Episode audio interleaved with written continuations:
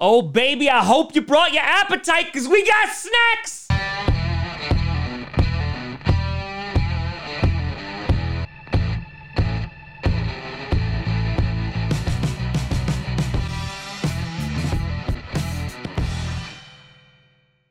Grossi Posse Packer Nation. Welcome to another episode of Podcast, the podcast where you don't have to be a Packers fan, but it sure does help. I'm your host, Tom. Of course, the Packers claimed someone off waivers when I don't have internet, and so I had to move my entire studio over to my father's house just to have an interview and then edit everything there and then upload it. And then, of course, they sign it, and I have to come back here and then record it, and then I'm gonna have to go back there and I'm gonna have to upload this again. Grossi, and today, uh, we are talking about something that we talked about months and months and months ago about being a possibility. But now it has come to fruition that the Green Bay Packers have claimed Damon Snacks Harrison off of waivers. Now, we had talked about this months ago. We did an entire breakdown on Harrison. If you want to go, you can check out that video. It'll be a little bit more in depth. This is going to be just about the reaction more to him signing with the Green Bay Packers. And here's the thing a lot of fans were clamoring for us to sign Snacks earlier this season.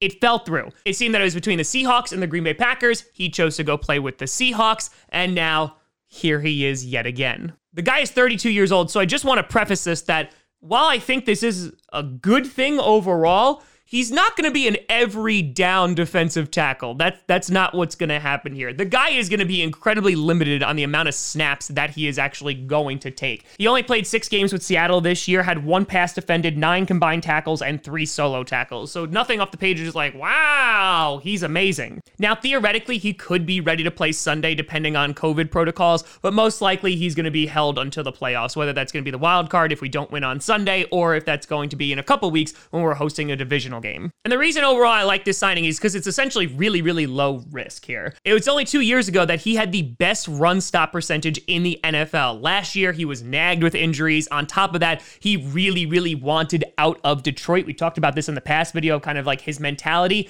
And if there's anything that gives me pause, it's that again, considering that when they asked Pete Carroll about snacks, Carroll was like, I assume that he's just done. Like, we talked and he just doesn't want to play anymore. And there was some confusion on the internets because Snacks was saying that I do not want to go through the waiver process. However, it was clarified that he would only really play for certain teams, one being the Green Bay Packers, most likely because they have a good shot at getting him a ring before he can then ride off into the sunset.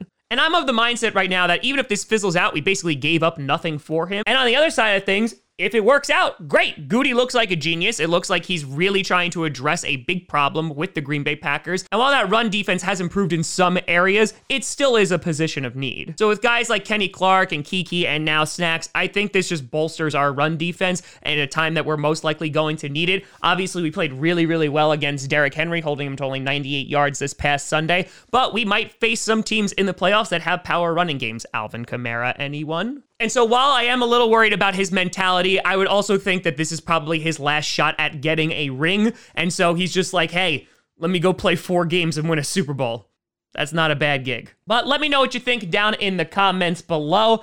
How do you feel about this signing? Are you happy? Do you think it's going to be a game changer? Guys, he's just going to be a rotational player, but still, improvements. Let me know what you think. You can always send me at TomGrossiComedy.com or at TomGrossiComedy, all social media, see down below. Check out podcasts on SoundCloud, iTunes, Google Play Music, Spotify, and of course YouTube. And a big shout and thank you to all the patrons over at patreon.com slash TomGrossiComedy and the YouTube members. But thank you so much for watching.